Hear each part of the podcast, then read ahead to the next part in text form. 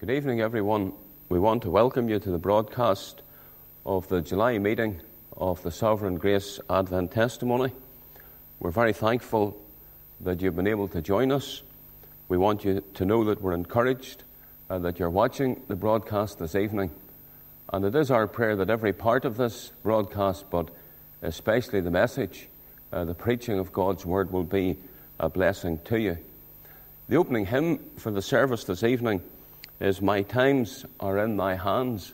My God, I wish them there. No better place for any of us to be than in the hands of our God.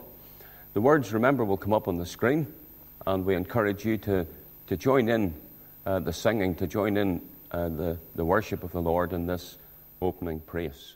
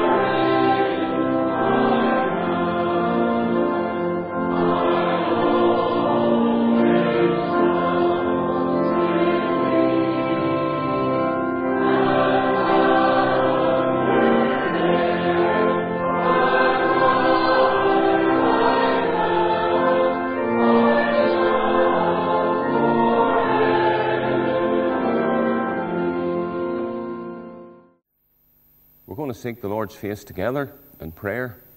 Want to pray for the Lord's blessing uh, to be upon the meeting. Pray the Lord will bless and use the broadcast.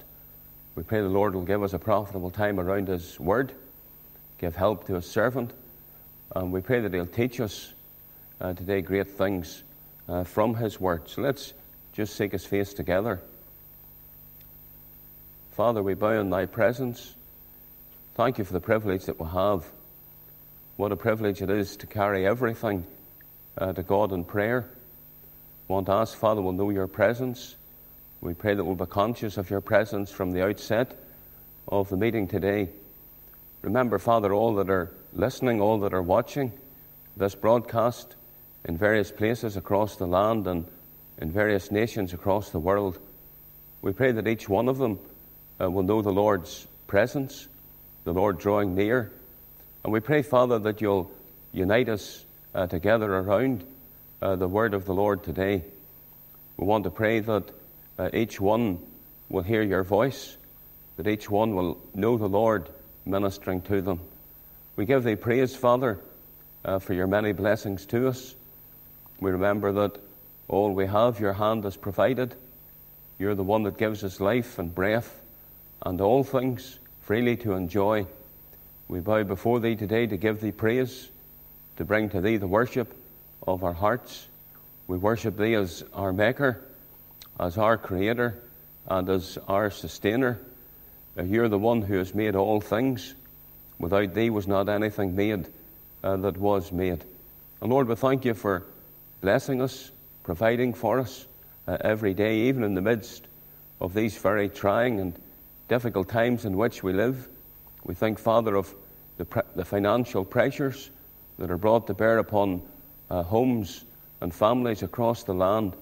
And yet, Lord, we're able to testify of your goodness, of your bounty, of giving us every day our daily bread, of supplying our every need according to your riches in glory. So we do, Father, give to Thee the deepest praise, thanksgiving of our hearts. We look to Thee day by day uh, for every provision. Lord, we want to thank You for how You've blessed us uh, spiritually with all spiritual blessings in heavenly places. We rejoice that we know Christ. We know there's no greater blessing in this world and in this life than to know Christ as our Saviour. And Lord, in the midst of this dark day in which we're found, keep us near to Christ, keep us near the cross. We remember your servant Enoch, the dark and ungodly days in which he lived in it. You, you, you kept your hand upon him. He remained faithful in his testimony for Christ. We remember that he kept that consistent walk with God. What a challenge. What an example his life is to us. So, Father, we would pray that you'll help us uh, to follow in his footsteps. We know that we need your help. We pray for your grace. We acknowledge freely that without thee we can do nothing. We want to give this broadcast uh, today into your hands. Thank you for every one that has a part in the producing of this broadcast. And Lord, we pray that you'll use it as you've done in the past. We thank you for the many that have been blessed and profited uh, through these broadcasts, especially over the two years of the coronavirus pandemic. And Lord, we ask Thee to put your hand very clearly upon the broadcast uh, today. Use it to your glory. Remember the Reverend Foster, especially, as he will open up the Word of God. We pray that he will know liberty from on high. We pray that you'll use him as an instrument in your hand. We thank you for the understanding you've given to him of the prophetic scriptures, the blessing that his ministry has been. And Lord, we pray that you'll use him again today. We pray that you'll give us light uh, from heaven. We ask you to show us great and wondrous things uh, from out of thy law. We pray that this broadcast today will be used uh, to lead uh, many of your people into a clearer understanding of the truth of God, especially with regard to the, the great subject, that fundamental doctrine of the second coming of our Lord Jesus Christ. Thank you for the blessed hope that we have that the Saviour is coming again. And Lord, our prayer would be that we'll not be ashamed at His coming. We want to pray, Father, that you'll keep your hand upon our lives and help us, Father, to maintain uh, that clear testimony, that holy life, that holy walk uh, with our God. Remember, Father, uh, all the ministry of the sovereign grace Advent testimony. We thank you for it. We praise thee for preserving the work, for your provision for it, your bountiful provision. Remember the literature. We thank you for the interest in the literature. We pray that you'll use it. We pray there will be a greater interest in the literature. We thank you for the, the committee. We pray that you'll guide the committee in every decision that they make, guide the committee in uh, the, the publications uh, that are printed. We pray that the committee will be encouraged, that their prayers will be answered. We remember our trustees as well. Lord, bless them in their responsibilities. Give to them the help that is needed. And we ask the especially to remember our secretary, Mr. Toms. Keep your hand upon our brother. Thank you for the health that he continues to enjoy. We praise thee for his faithfulness and a zeal uh, for the Lord and the things of God. Especially, Father, we thank you for his fervency and the work of the Sovereign Grace Advent testimony. Continue to preserve our brother and our sister, his dear wife, as well, in health and strength, even in these days. And Lord, we want to pray that you'll give them much fruit. Your word assures us uh, that we can bear fruit even in old age. And we ask thee, Father, to fulfill that uh, for your servants, even at this time. So answer these our cries and our prayers as we commit our way to thee, asking just you'll come and be our guide. Guide especially in every word, Father, that's spoken. We, we confess our need. We're very conscious, uh, Father, of our own weakness and inability. And we cry for the help of God. We pray, Father, give utterance uh, today. And we ask thee just to put your hand of blessing very clearly uh, upon the meeting and upon the broadcast. We ask it in Jesus' name. Amen. Just at this stage of the service, we want to make the necessary announcements. Again, we take a moment on behalf of the Sovereign Grace Advent testimony uh, to thank all that are listening uh, to the broadcast. In recent months, uh, some of the meetings have been taking place again in the New Life Presbyterian Church, uh, Salisbury Road in London. Uh, we're thankful for that. But circumstances have necessitated that this month uh, the service goes out again as a broadcast. Uh, we're glad of that.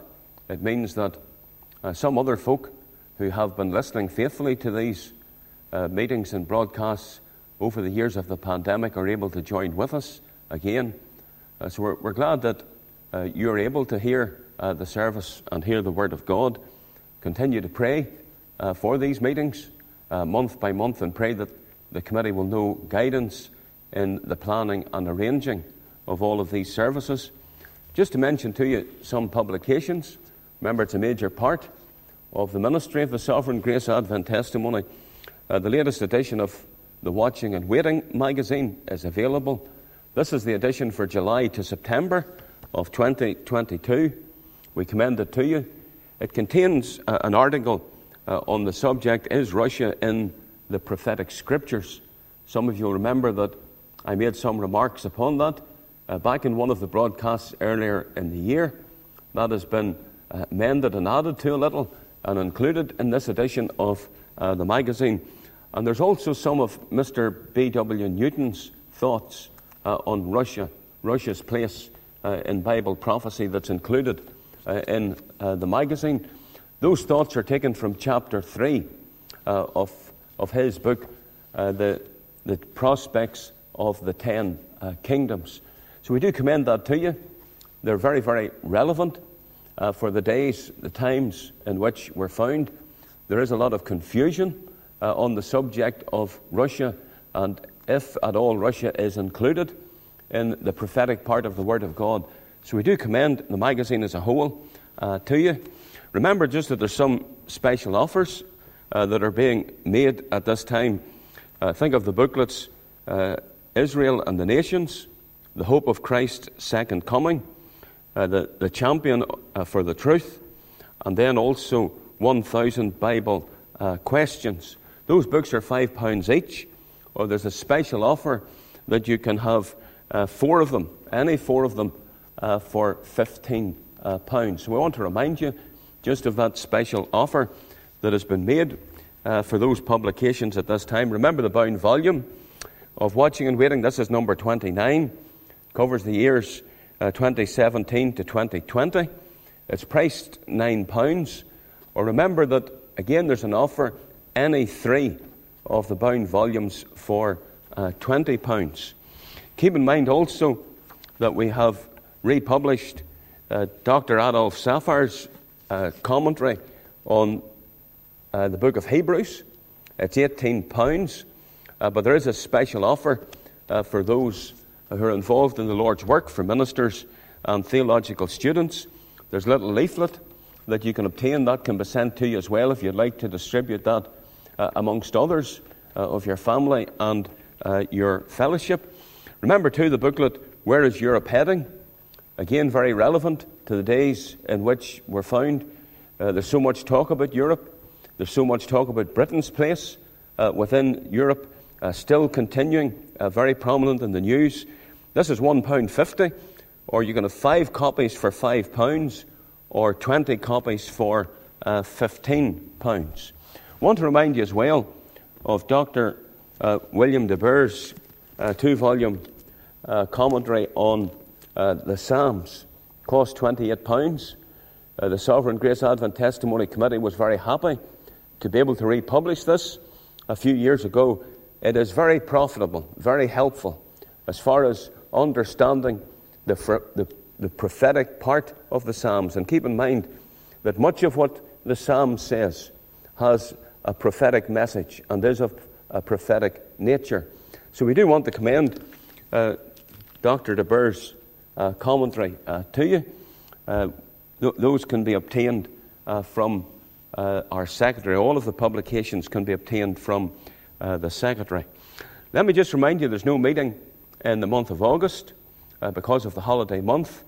The next meeting or meetings is the autumn conference. That will be on Friday, the 23rd of September, uh, between four or the two times for the meetings is four o'clock in the afternoon and seven o'clock in the evening. The preacher at the afternoon service at four uh, will be the Reverend Ivan Foster. Mr. Foster's subject at the afternoon meeting will be When will the seven plagues be poured out upon uh, the earth? And then the meeting in the evening at seven, uh, the preacher will be uh, Pastor Martin Humphrey, and Mr. Humphrey will be taking up the subject of when will the city of Babylon uh, be rebuilt. So please keep those special conference meetings in mind. Friday, the 23rd of September, 4 o'clock in the afternoon and 7 o'clock in uh, the evening. Just for a few moments, I'd like to make some chairman's remarks. I'd like to base those remarks on Matthew 24 and the verse 42. In that place, the Saviour said, uh, Watch therefore, for ye know not what hour your Lord uh, doth come. I'd like you to think of the question what should we do about the second coming of the Lord Jesus Christ? To many people, the answer to that question is uh, nothing. There's nothing that we can do, and there's nothing that we should do. I want to emphasize, men and women, that that is wrong to think like that as a Christian, and that certainly is not the teaching of the Word of God. There are a number of things that are taught in the Scriptures that we as God's people should do about the second coming of the Saviour. I want to just highlight one of those uh, for you uh, it'll be a good introduction, even for the message that will come a little later in the broadcast. Can emphasize to you that as God's people, we should watch for the second coming of the Saviour. That's something that's exhorted over and over in the Word of God. Think of the words that we've read Matthew 24, verse 42. Watch, therefore, for ye know not what hour your Lord doth come. Remember, we're also told that very well known verse, often quoted about the second coming of Christ, Titus 2:13.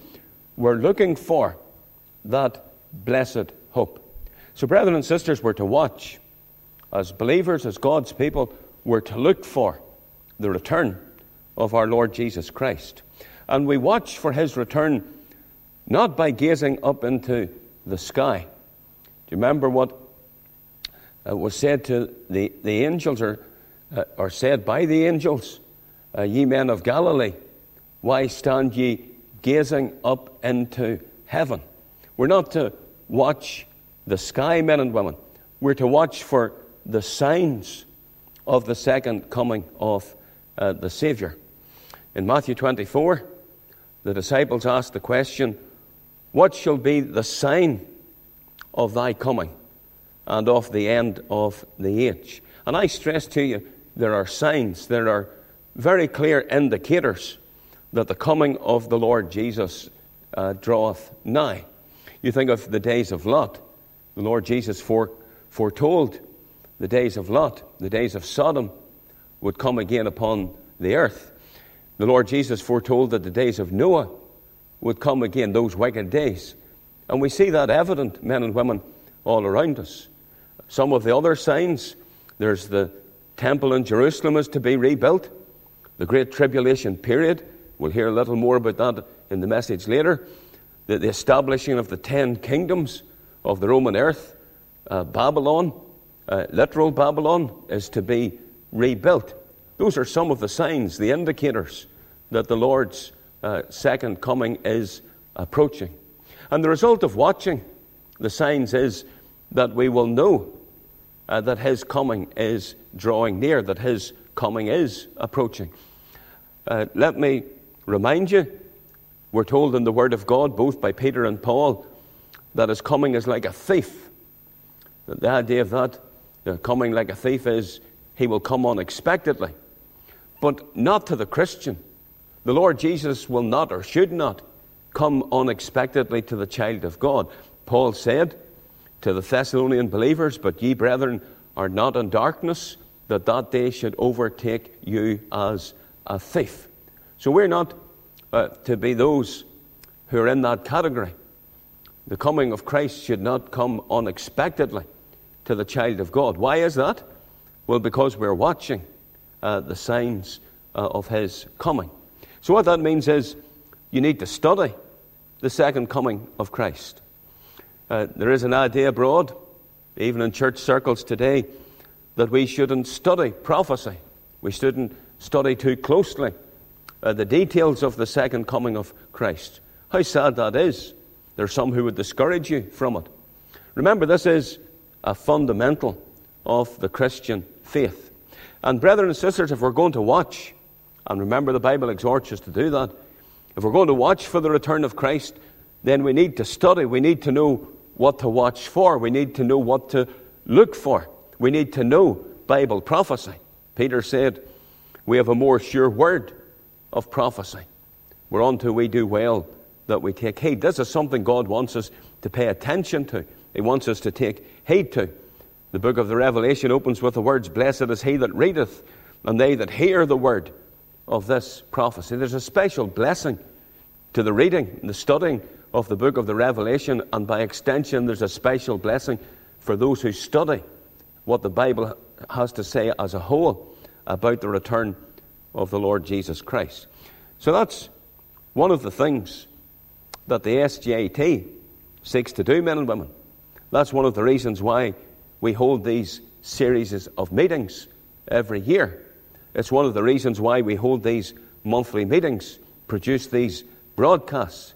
It's because we're trying to encourage people in their study of Bible prophecy. We want to encourage people to know what to watch for, what, what to look for as far as the signs of, re, of the return of the Lord Jesus Christ is concerned. And that's one of the purposes, particularly of this series in which we're engaged at present. Where are we in God's calendar? So pray these few remarks will be of help and blessing to you uh, today. The speaker at the meeting this evening is the Reverend Ivan Foster from Kilskeary in Northern Ireland. The Reverend Foster's had a long association with the Sovereign Grace Advent Testimony, and he is one of our trustees. He has been a regular speaker at these meetings now for many years. Uh, we do appreciate him taking time to prepare and to record uh, his message. His messages in the past have always been of great help and profit to us. Do keep him in your prayers, that the Lord will keep him in health and strength. Remember Mrs. Foster also, that the Lord will keep his good hand upon her uh, as well.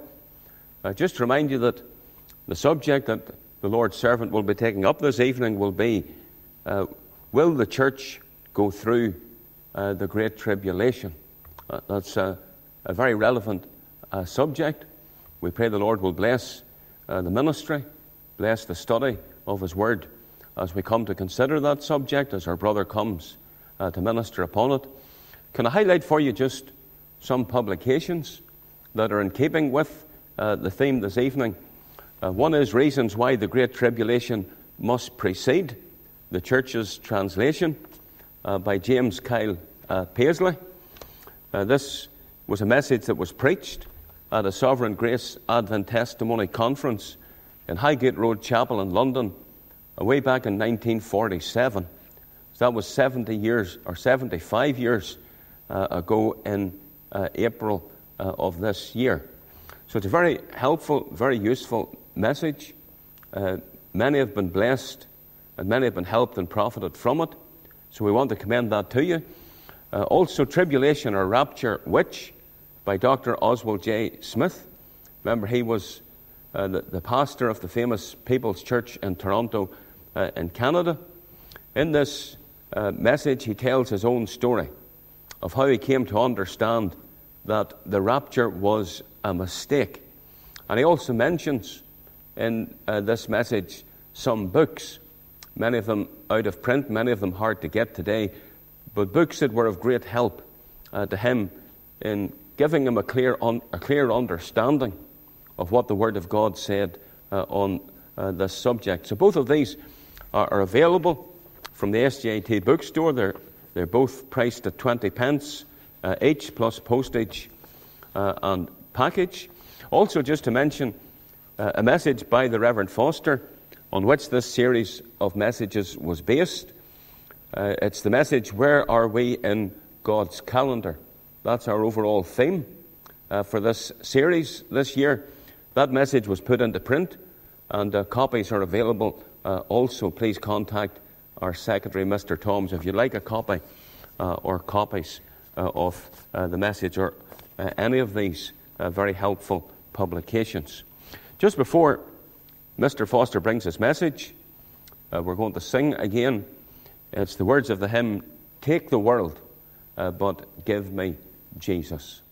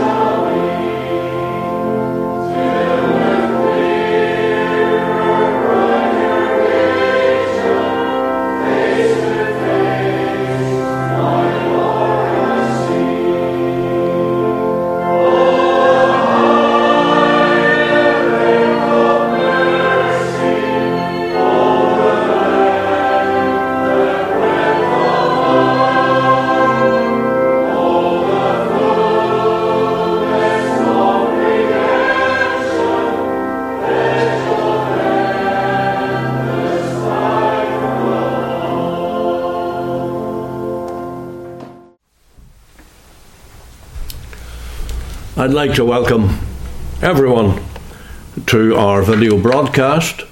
It's my privilege to bring the Word of God this evening. You've already been welcomed by the chairman, I'm sure, and I want to add my words of welcome as well. My subject given to me to deal with this evening is Will the church go through the Great Tribulation? Now, before we go any further, I'd like to read some verses from God's Word. And they're found in 1 Thessalonians and the chapter 4. 1 Thessalonians chapter 4 and the verse 13, where Paul directs some very clear teaching to the people in the church at Thessalonica. He says, But I would not have you to be ignorant, brethren. Sad to say, it's very obvious from these words that even in the first century there was ignorance regarding the second coming of Christ. And that subject was very much on the minds of all of God's servants, and you can see that in their writings. So there was an ignorance, and there was a need for teaching, and things haven't changed. We need to be taught about the second coming. But I would not have you to be ignorant, brethren, concerning them which are asleep, that ye sorrow not, even as others which have no hope. For if we believe that Jesus died and rose again, even so them also which sleep in Jesus will God bring with him. For this we say unto you by the word of the Lord. Here's Paul's authority. That we which are alive and remain unto the coming of the Lord shall not prevent or go before them which are asleep.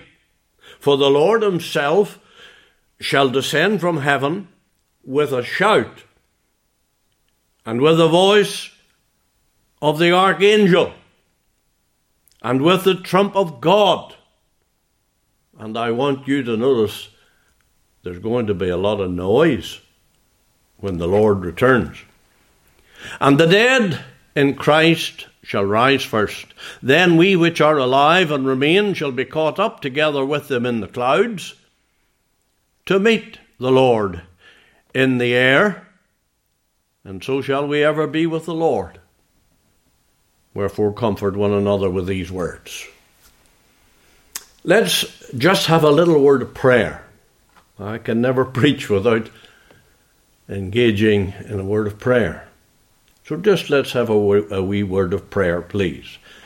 O God, our Heavenly Father, we thank Thee for thy word on this most vital of subjects.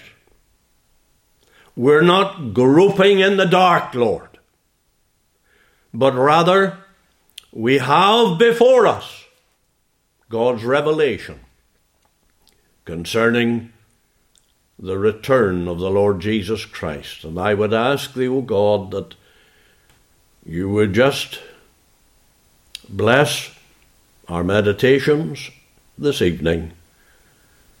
For Jesus' sake, filling me with the Holy Ghost, that I might be enabled to preach on this subject as it ought to be preached upon, for Jesus' sake. Amen. Amen. So, as I've already said, my subject is Will the church go through the great tribulation? Such a subject is one that I cannot deal with it faithfully and honestly and fully without upsetting some of God's dear saints. I will endeavour to take great care to do my best to avoid that. I will not be setting forth my view or any other man's view. I may call on men to support what it is I'm saying, but essentially, I will be setting out what the Bible teaches on this matter. Those of you who are familiar with God's Word will know that it's no new thing that the truth of God upsets even some of God's people when it is preached. Let me just make some initial points on that particular theme before we come to the very heart of our subject. Even the Lord Jesus agitated many when he spoke the truth and everything he said, as you know, was utterly and eternally true. But even so, there were those vexed and grieved by what he said. Listen while I read just a couple of verses. John chapter 7 in the verse 40, many of the people, therefore, when they heard this saying, said, Of a truth, this is the prophet. Others said, This is the Christ. But some said, Shall Christ come out of Galilee? Hath not the Scripture said that Christ cometh of the seed of David and out of the town of Bethlehem, where David was? So there was division among the people because of him. Division caused by Christ. Then again, chapter 9 of John, the verse 15, then again the Pharisees also asked him how he had received his sight. This was the blind man healed. He said unto them, He put clay upon mine eyes, I washed, and see. Therefore said some of the Pharisees, This man is not of God, because he keepeth not the Sabbath day. Others said, How can a man that is a sinner do such miracles? And there was division among them. We could look at John chapter 10 and the verses 16 to 21, and there again you'll find that little phrase there was division. So the Lord Jesus, gentle, kindly, patient, loving in his preaching, in his labours and ministry, divided people. There was division. Wasn't his fault. It was the fault of those who refused to believe what it was he was saying, but there was division. But it was not just the opponents of the Lord Jesus that took offence and amongst whom there was division, because even his disciples found that what he said caused division amongst them. John chapter 6, the verse 66, a very well known verse. From that time, many of his disciples went back and walked no more with him. So, even among those who were termed disciples, the teaching of Christ was not always acceptable. Now, I know we could look at the use of that term disciple in this context and perhaps question whether those who turned their back on the Lord were indeed true disciples. But undoubtedly, there were true disciples who found fault with the Lord and his teaching at times. Matthew chapter 16, verse 21. From that time forth, Jesus began to show unto his disciples, this was the little band that followed him, how that he must go unto Jerusalem and suffer many things of the elders and the chief priests and scribes and be killed Uh, and be raised again the third day. Then Peter took him and began to rebuke him. I always find that amazing. he began to rebuke him, saying, Be it far from thee, Lord, this shall not be unto thee. But he turned and said unto Peter, Get thee behind me, Satan. Thou art an offence unto me, for thou savourest not the things that be of God, but those that be of man. Let me give you the reference again Matthew chapter 16, verses 21 to 23. Peter. And I'm sure among the other disciples there was sympathy with what Peter was saying division amongst God's own people. The truth concerning the sufferings and the death and the resurrection of the Lord Jesus was very much disputed. I may even say rejected by the disciples, the very apostles themselves. Again, I remind you of another famous portion, Matthew, or sorry, uh, Luke chapter 24, the verses 25 and 26. The two on the road to Emmaus. Then said he unto them, O fools, and slow of heart to believe all that the prophets have spoken, ought not Christ to have suffered these things and to enter into his glory? That's a strong word of rebuke brought about by the unbelief of two dear disciples. So I tell you, there was division. And here I am de- dealing with the subject and I will be as gentle as I can. But it's a subject that will cause me to say things that run contrary to what many people perhaps have long believed and fervently believed concerning what we might call the secret rapture. Let me start with my first main point, which is the teaching that the people of God will be secretly raptured away before the days of that tribulation referred to by the Saviour in Matthew chapter 24 and the verse 21 was born of J.N. Darby's teachings. I emphasize that.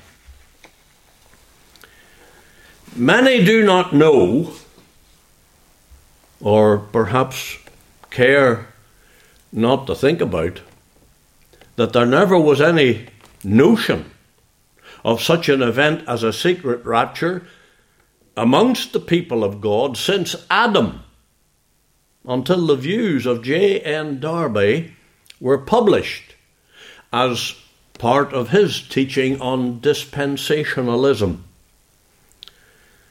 His views on this subject split the early Brethren movement in Plymouth. He was answered by a godly man who many of us admire greatly, Benjamin Wills Newton. But J.N. Darby chose not to really reply to Benjamin Wills Newton, that is, reply, reply directly to what it was he said in response to Darby's teaching on a secret rapture. No, he didn't answer, nor, I think I am correct in saying, have any of Darby's supporters ever in subsequent years taken up and answered what it was Benjamin Wills Newton said in response to his teaching on the secret rapture. However, while I greatly admire Benjamin Wills Newton, uh, and, and I would commend his writings to everyone, the matter is not going to be settled by what men believe and by what men have taught but by what the Word of God teaches us. By far, the most important boost for Darby's teaching came from the Scofield Reference Bible, where alongside the text of Holy Scripture, there was placed comments. And as gently as I can say it, it reminds me of Romanism. Because Romanism says to its adherents, Here's your Bible, read your Bible, but come to us for the meaning of what these words teach. And, and that's what the Scofield Bible basically does. It became a standard for fundamentalist, Bible believing Christians in the early 20th century, especially those in the United States of America. And as a result, the views of Scofield, which were the views of J.N. Darby regarding the second coming of Christ and the secret rapture, uh, were spread abroad throughout the fundamentalist camp. Many good men have been heard to say, in fact, it was drawn to my attention, oh, it's probably a few months ago now, but it was drawn to my attention that a very well known and, and well beloved preacher here in Ulster once asked the question How can anyone believe that our Lord will let the horrors of the great tribulation loose on his bride.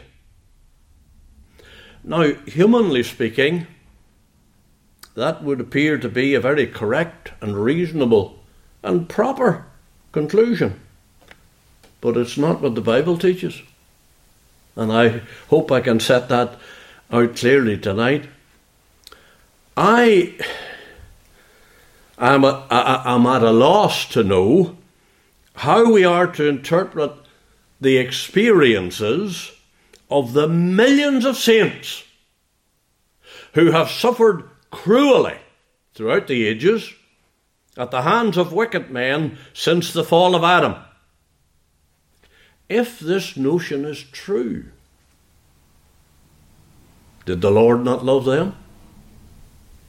Did he allow them to go through tribulation because he didn't care for them in the same way he cares for the New Testament saints? I don't think that is so. The Lord Jesus said in Matthew chapter 24 and the verse 21, those famous words, For then shall be great tribulation, such as was not since the beginning of the world to this time, no, nor ever shall be.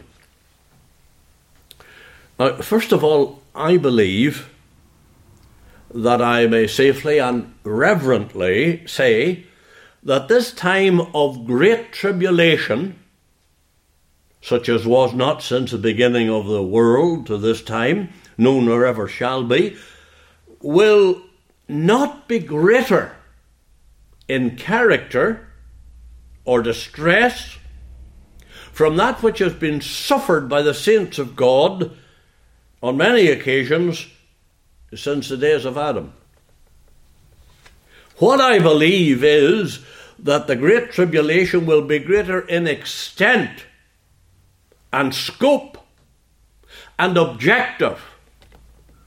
But in truth, the degree of suffering endured by those who will pass through it is really not greater than that which has been already experienced by the saints of God on many occasions in the past. Let me explain a little further. Shortly after the dawn of time, persecution against believers began and has been ongoing ever since. There were times that it raged more fiercely than at other times. The trials of the Jews in times of distress during AD 70, when the city of Jerusalem and the temple of Jerusalem uh, were destroyed by the Roman army. Those times are known as times of great suffering. But what is perhaps not so clearly detailed in history uh, was the case in later times of affliction. Under some of the Caesars, the suffering inflicted upon Christians were horrific. Christian leaders, as well as those who did not hold any office, were regularly martyred, often most hideously. From the era of Nero, there comes down to us a term eh, which is commonly used during fireworks displays. And our friends eh, eh, in England will know something of the annual Guy Fawkes evening and the fireworks that are lit on that occasion. The term I'm referring to is that of one of the fireworks, very well known, a Roman candle. Now, that term has its origins in the days when the most unspeakably cruel persecution was directed against Christians. The Roman candle was originally a torture mecha- mechanism whereby Christians were set ablaze for the amusement of the Emperor Nero. In the year 64 AD, the great fire of Rome devastated large parts of the imperial city.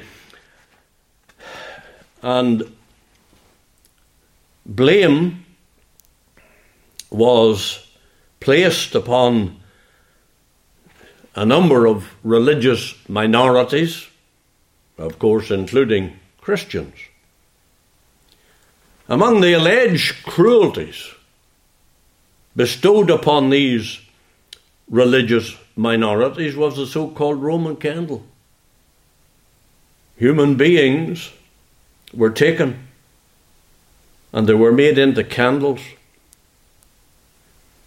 They were tied to stakes in the imperial garden for the amusement of the deranged and mad emperor. Those treated so cruelly were coated in pitch and oil and other flammable substances before being set alight. The ultimately fatal fires were started from the feet in order to prolong the sufferings of those so condemned. It has been suggested, though I have to say there is no great degree of corroboration for this, but it has been suggested that these candles were used as decorations during formal parties and dinners and feasts held by Nero. Nevertheless, the ancient Roman candles signified the most, or should I say, the first organized persecutions of Christians under the Romans. Just think of what it is I have said. Now I ask can any individual suffer any greater degree of pain than that which was suffered by those saints and by many other saints on many other occasions? Can greater affliction be endured than that of being eaten alive by wild animals. These and many other dreadful deaths have been faced by the people of God under the cruel hands of devil inspired men. Paul the Apostle clearly illustrates this truth. Let me read to you uh, from Hebrews. And other and others had trial of cruel mockings and scourging, yea, moreover, of bonds and imprisonment. They were stoned, they were sawn asunder, were tempted, were slain with the sword. They wandered about in sheepskins and goatskins, being destitute, afflicted, tormented, of whom the world was not worthy. They wandered in deserts and in mountains and in dens and caves of the earth, and these all, having obtained a good report through faith, received not the promise, God having provided some better things for us, that they without us should not be made perfect. That's Hebrews chapter 11, verses 36 to 40. Now, think of some of the persecutions and the sufferings that are named here. And I ask you, can there be any greater suffering? Can there be any greater tribulation? Therefore, when the Saviour speaks of great tribulation, I believe that he means that it will be greater in its objective and its extent. In Psalm 74, there is a prophecy of the tribulation and suffering that the Jews in particular will face at the end of this age. If you turn up the commentators, you will see that they vie with each other to identify just what time in Israel's history the psalm relates to.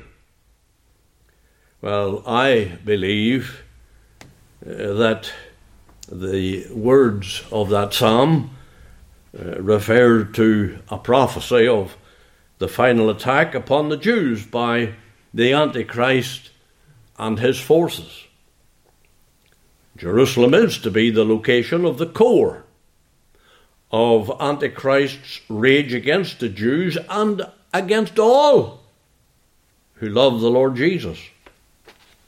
This the Saviour makes clear in Matthew chapter 24, the verses 15 to 21. When ye therefore shall see the abomination of desolation spoken of by Daniel the prophet stand in the holy place, whoso readeth, let him understand, then let them which be in Judea flee into the mountains. Let him which is in the housetop not come down to take anything out of his house, neither let him which is in the field return back to take his clothes. And woe unto them that are with child, and to them that give suck in those days. But pray ye that your flight be not in winter, neither on the Sabbath day, for then shall be great tribulation, such as was not since the beginning of the world to this time, nor ever shall be. Now that indicates that Jerusalem and Judea is to be the very core and seat of this tribulation, though it will spread throughout the whole territories ruled over by Antichrist.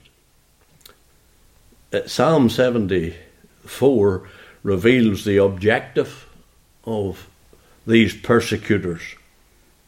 Look at verse 8 of that psalm, if you care to look it up. They said in their hearts, Let us destroy them together. They have burned up all the synagogues of God in the land. So there's a concentration in wiping out that any anything that is a reminder of Jehovah and his truth. Then again, verse 19, and again, O deliver not the soul of thy turtle dove unto the multitude of the wicked, forget not the congregation of the poor forever. I would like to take time to read all of the Psalm 83, but I'm not going to, for it would cause me to overrun my time quite a bit. Psalm 83 is a psalm by Asaph, and as with Psalm 74, it explicitly details uh, the latter day hatred that's directed against the Jewish people. And if you read down through that psalm, verses 1 to 18, you will see mentioned various nations Edom, the Ishmaelites, the Hagarenes, the Gebal, Ammon, Amalek, Philistines, Tyre, Asher, children of Lot, etc. And these are the very nations which at present are around Israel and have already for a long, long time shown their animosity, they are the ones who shall be gathered together against uh, Israel, and it is at their hands that the persecution and the hatred of Antichrist will be carried out. But please note verse 4. It says, Come and let us cut them off from being a nation, that the name of Israel may be no more in remembrance. That's, that's the extent of the persecution that will take place during the Great Tribulation. Now, Hitler tried to exterminate the Jewish people within Jerusalem and the lands he conquered. However, we know that tens of thousands of Jews escaped his evil plans, even though he most wickedly slaughtered six million of God's ancient people. This psalm deals, this Psalm 83 deals with a very determined attempt in the last days, during the period of the Great Tribulation, to wipe out entirely the nation. It's utter destruction that is planned. Something much more evilly ambitious than even those of Hitler's wickedness. The evil desires to destroy Israel and every one who names the name of the Lord is not a new thing, brethren and sisters. The essence of Satan's hatred against the people who bear the name of the Lord was seen eh, by the desire there was in Pharaoh's heart. Exodus chapter 1, verse 10 Come and let us deal wisely with them, lest they be they multiply, and it come to pass that when they fall out any when there falleth out any war, they join also unto our enemies and fight against us, and so get them up out of the land. And you know what his answer to that was destruction. It was seen also in the wicked plan of Haman in the days of Esther. And Haman said unto King Ahasuerus, There is a certain people scattered abroad, dispersed among the people in all the provinces of thy kingdom. Their laws are diverse from all people, neither keep they the king's laws, therefore it is not for the king's profit to suffer them. If it please the king, let it be written that they may be destroyed. And that has ever been the ambition of wicked men, urged on by the devil. That is found, by the way, in Esther chapter 3, in the verses 8 and 9. Now, in both these and many other instances, of the hatred that has been directed against the Jew, the schemes fail because God preserved his people. Just in my Bible reading, uh, yesterday I think it was, I came on this verse in the book of Isaiah. And it's Isaiah, the chapter 63, and it's the verse 9. Isaiah 63, verse 9 In all their afflictions, he was afflicted, and the angel of his presence saved them. In his love and in his pity, he redeemed them, and he bare them, and carried them all the days of old. Affliction's not new. But out of affliction, God has always delivered his people. Delivered his people. The Great Tribulation is, in essence, no different from all the other trials that have preceded it in the experience of the people of God. And in them he has wrought his purpose, preserved his people, exalted his name. In the last days, the Lord will use the cruel persecution of Antichrist as a means of humbling the Jewish nation and causing them to turn to himself.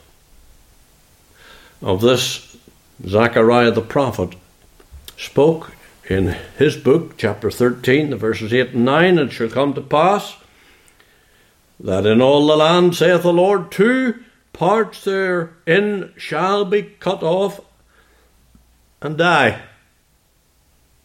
But the third part shall be left therein, and I will bring the third part through the fire, and will refine them as silver is refined, and I will try them as gold is tried. They shall call on my name, and I will hear them. I will say, It is my people, and they shall say, The Lord is my God. Please consider just what it is we read here. Yes, tribulation has ever been the experience of God's people, and to a very large degree on many, many occasions. God had a purpose in such to refine, to purify, and to bring forth a remnant to a higher degree of knowledge and understanding and holiness. The third point under this heading is that we should consider what we read in the Bible regarding God's past dealings with his people in the midst of tribulation because we can learn from that. First of all, Noah. Noah was not removed to heaven, not raptured, when the flood came. But the Lord sheltered and kept him and his family in the very midst of the judgment that fell upon the world. Then again, in the story of Israel in Egypt, the Lord did not deliver the Hebrews out of Egypt until they had been safely kept through the judgments that fell upon that nation. God kept them safe. I love that little portion that tells us uh, that in the area in which they resided, not even one fly appeared during that particular plague. And that's how it is. God is able to keep his people in the midst of the greatest troubles that may break out amidst them.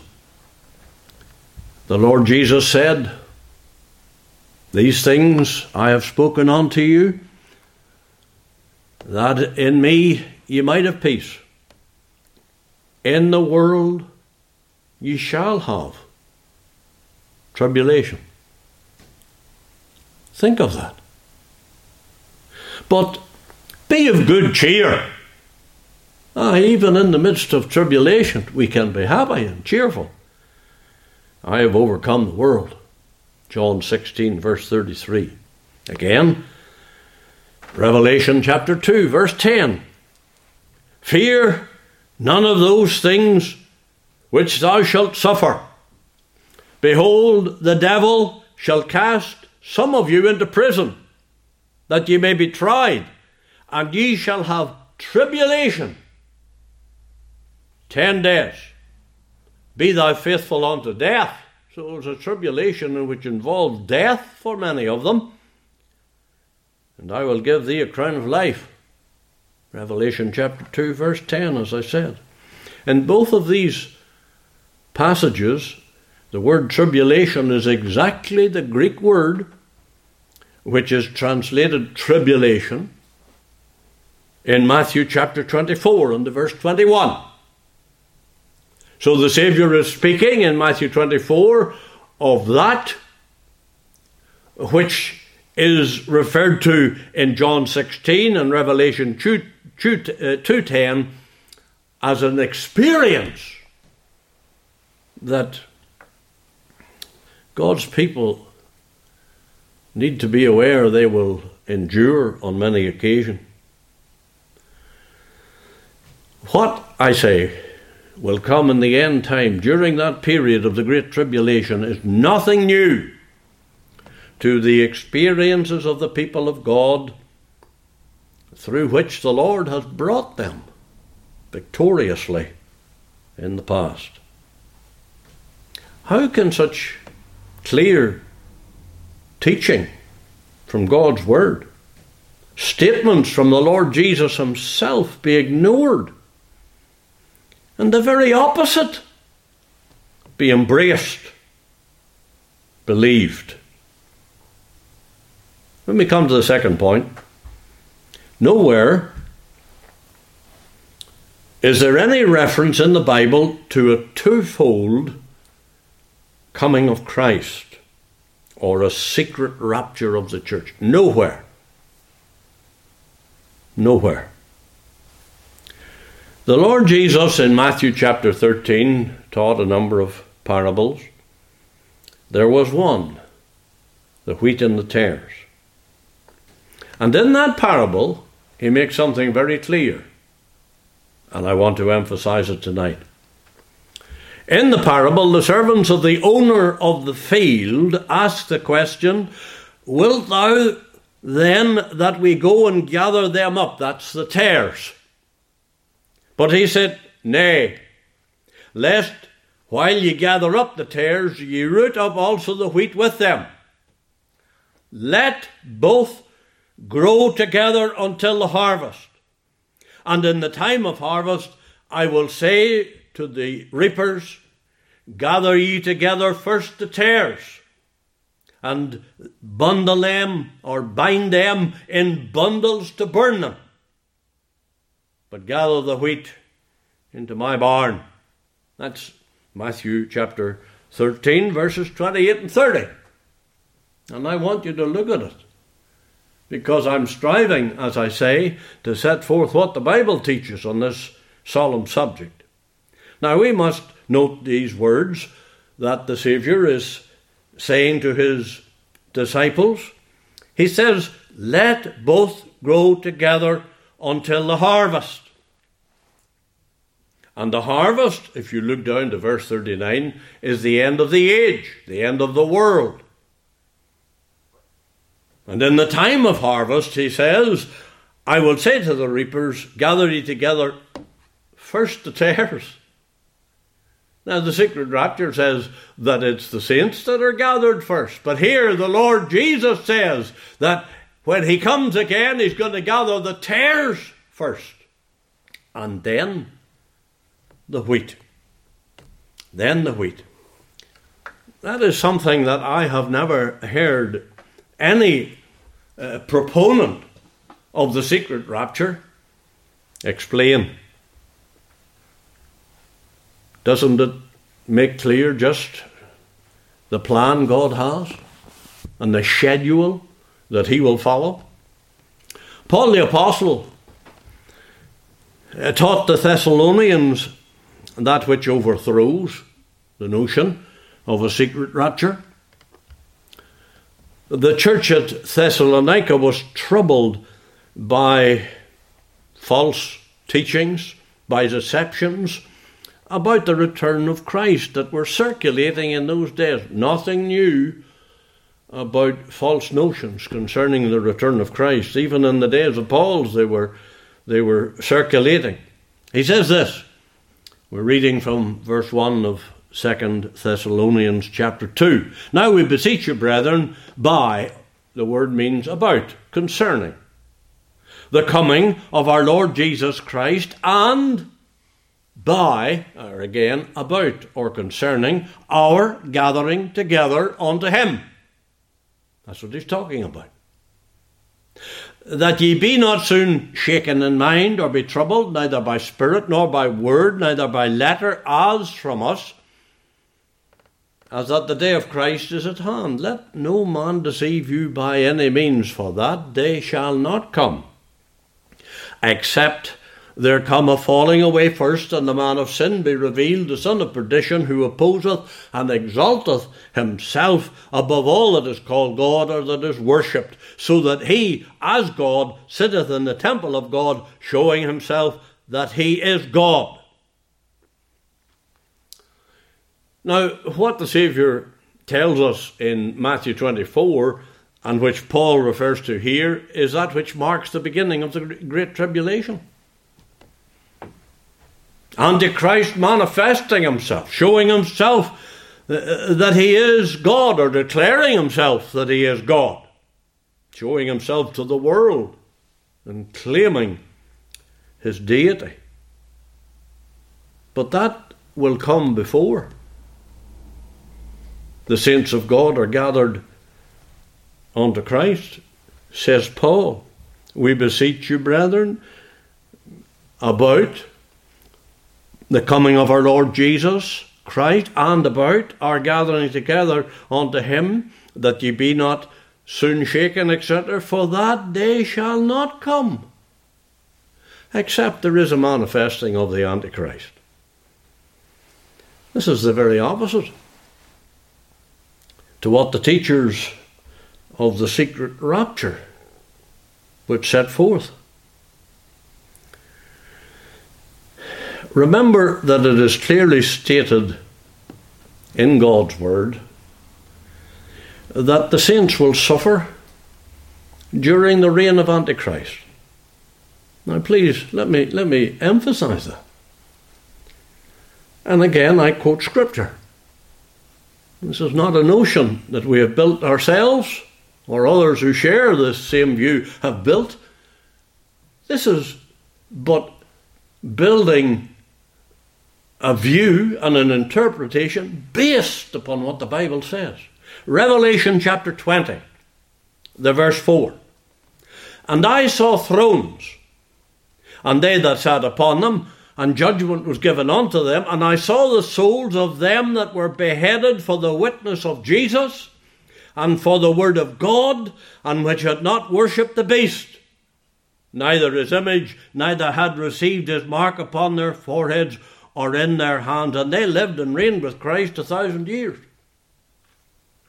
So, sharing in Christ's glory during the millennial reign, for that's what we read about in Revelation 20, are those who during the period of the Great Tribulation suffered martyrdom, bore truly a witness for the Lord Jesus and the Word of God, and wouldn't worship the beast. Now, again, that's the very opposite to what the secret rapture theory would set out. All the saints have been taken to heaven. There's no believers on earth when Antichrist reigns. Yet here are believers who died during the reign of Antichrist, were martyred, and they're sharing now in Christ's millennial glory. I tell you, nowhere in the Bible is the notion of a secret rapture set forth. It was the verses I've just read, or the verse, indeed, just verse 4 of Revelation 20, that was used of God to direct my wife's father, the late Charlie Beatty, back in the 1930s, away from the notion of the secret rapture.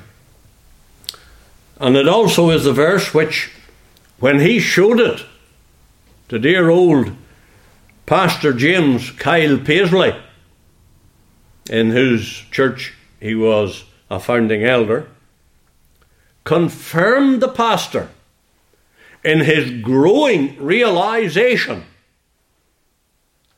of the error of the notion of a secret rapture. Thenceforth, Pastor Paisley continue, continually preached against the error of the secret rapture. Indeed, a leaflet containing a message on the subject uh, that he preached at a, a Sovereign Grace Advent testimony meeting uh, can be obtained from Mr. Stephen Toms or indeed from me if you so request it.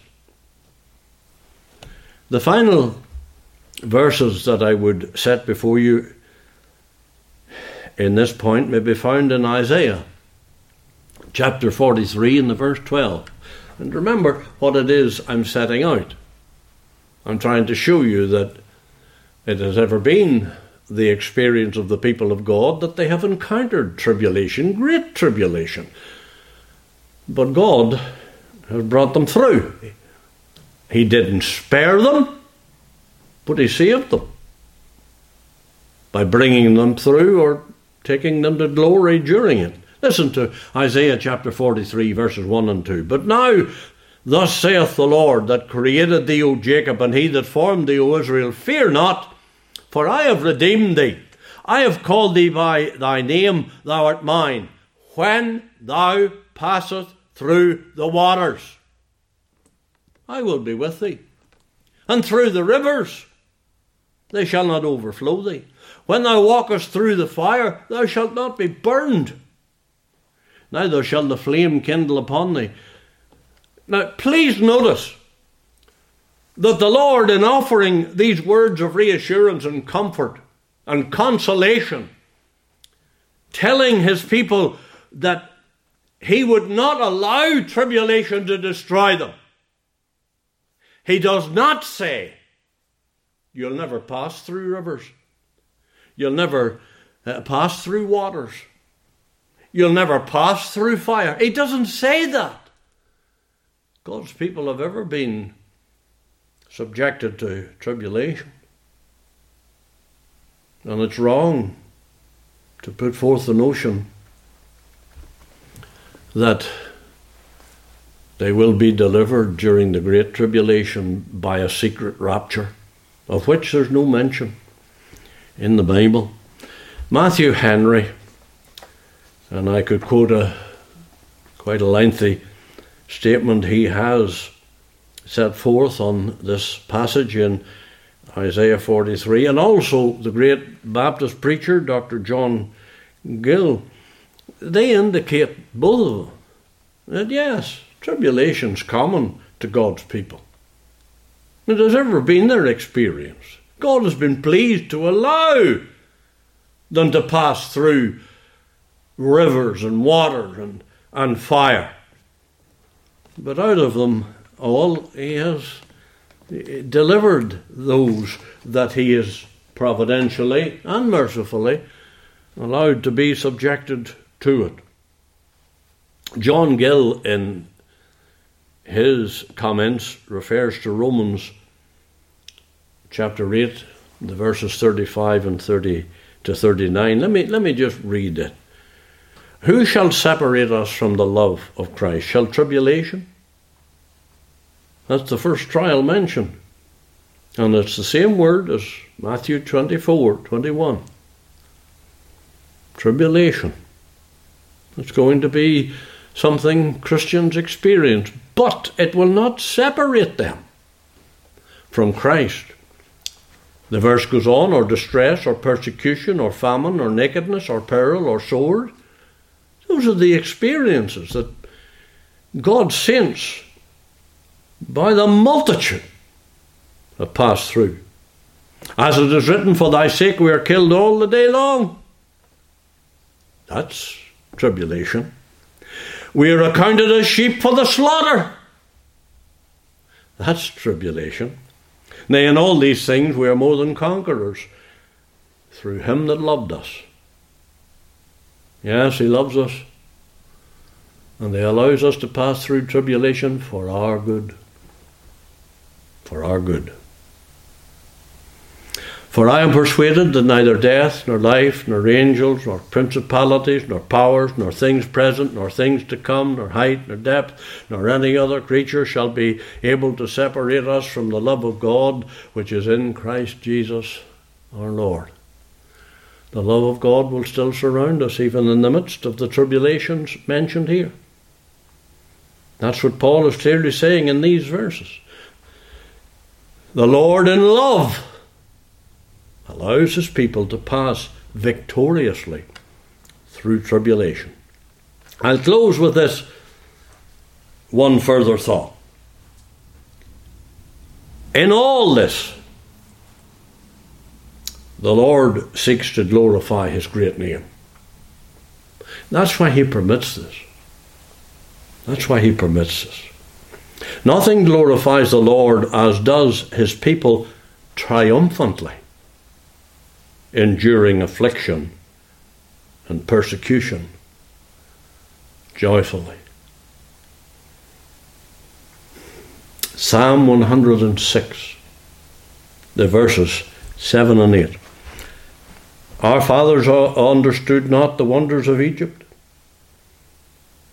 They remembered not the, the multitude of thy miracles, the multitude of thy mercies, I should say, but provoked him at the sea, even at the Red Sea. Nevertheless, he saved them for his name's sake that he might make his mighty power to be known. I could find many other scriptures that set forth this truth. I was thinking the other day as I read the early chapters of Joshua, of the harlot of Jericho, who said, We have heard what God did for thee at the Red Sea. Israel mightn't have noted it as she should have, but the nations, even the heathens, recognized the greatness of God. And that's, that's how God magnifies his name oftentimes. He allows you and me to suffer and endure. C.H. Spurgeon was a man who all his days had very poor health. He died a young man, 56, I think. We might well ask, why did the Lord allow such a godly man to suffer so? For the glory of his name. For the glory of his name. Because in this weakly human body, God manifested his power and his grace that man oftentimes had to virtually crawl to the pulpit in weakness, and yet by the grace of God preached the gospel to the saving of multitudes. That brought glory to God, not to C.H. Spurgeon. And that's why God permits his people to pass through troubles.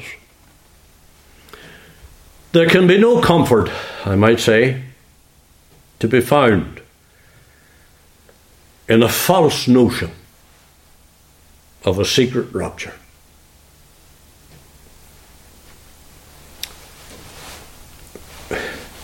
What are Christians today to think? Those who today are suffering persecution.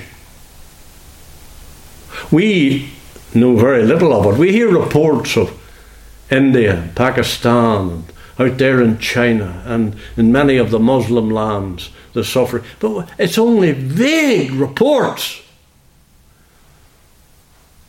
in comparison to the reality of it. What are the Christians there to think?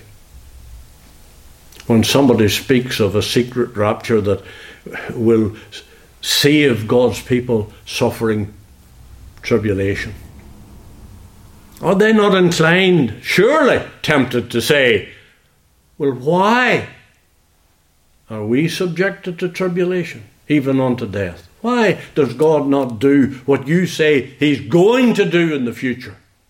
Why does He not do that for us today?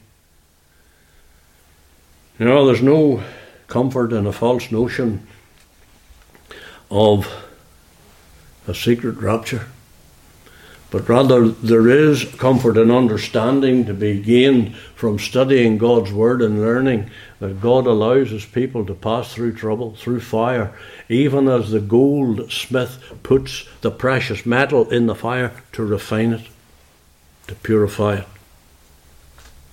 So it is with God. Now, while there's no comfort to be found in a falsehood, there is joy and peace to be found when we see the purpose of God at work to the confusion of his enemies by bringing his people triumphantly through the worst that the devil can devise to destroy them. Daniel chapter 3, verses 23 to 30, chapter 6, 16 to 28. In the experiences of the three Hebrews and Daniel himself, there is the picture of this truth. The triumph we are referring to, as it was the purpose of Christ to snatch the dying thief from the very jaws of hell, so it has often been God's glorious purpose to deliver his people from what appears to be certain destruction. And that at the very last minute. Thus multiplying the frustration and disappointment and the vexation and displeasure of his enemies.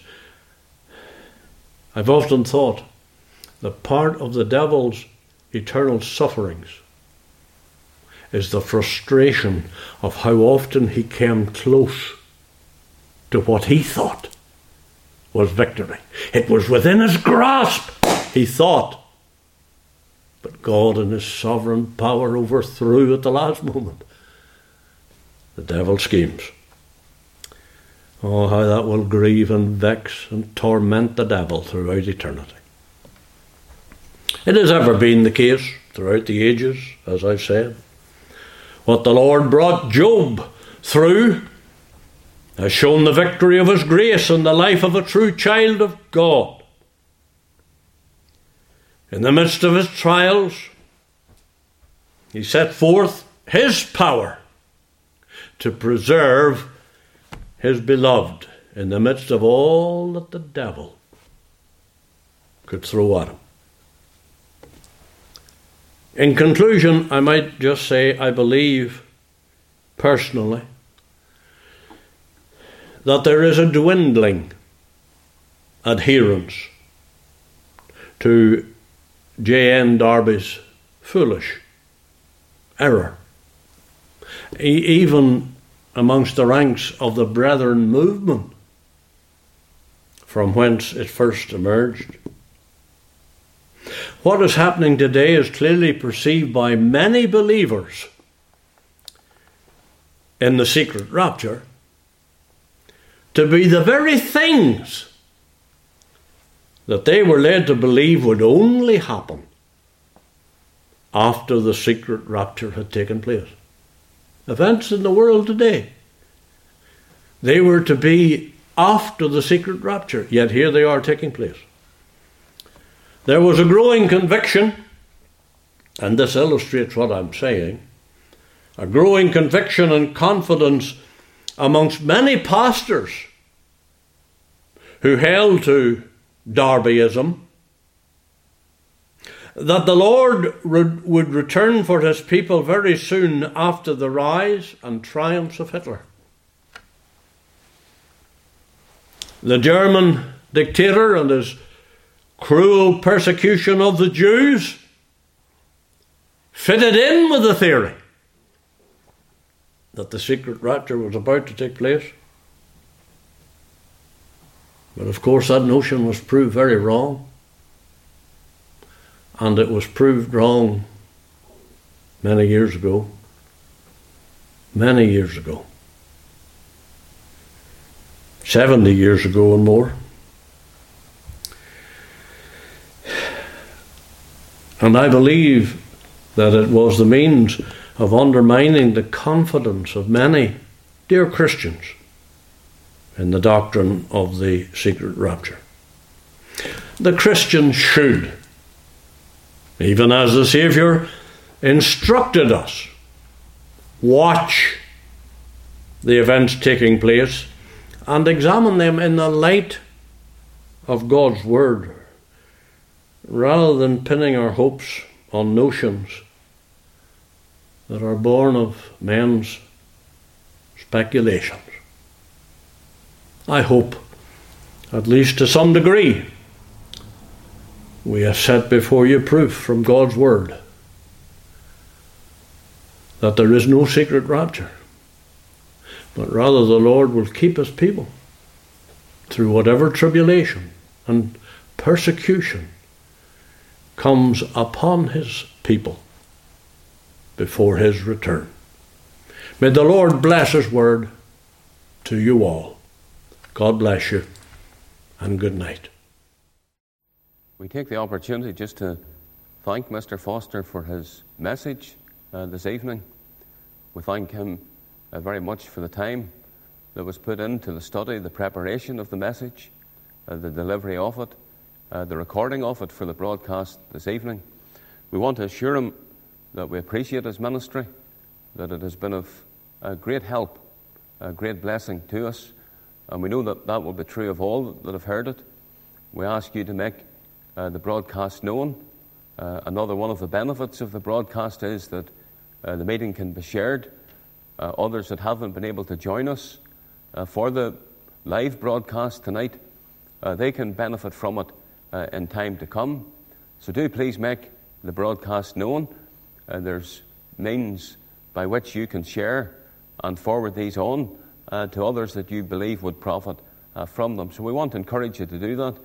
We want to encourage you to help us. We would value your help just in as wide a circulation as possible uh, of all of these meetings and all of uh, these messages. The closing hymn uh, this evening uh, emphasizes the theme of the return of Christ. The Lord is coming by and by. Be ready uh, when he comes. And remember, there's a challenge there to the believer as well as to uh, the unbeliever. We, we want to be ready uh, for the coming. We, there's an old sermon title, uh, Caught Up or Caught On. We do want to be caught on by careless uh, living, even as uh, God's people. So the Lord is coming by and by. Be ready uh, when He comes. Let's sing these verses together, please.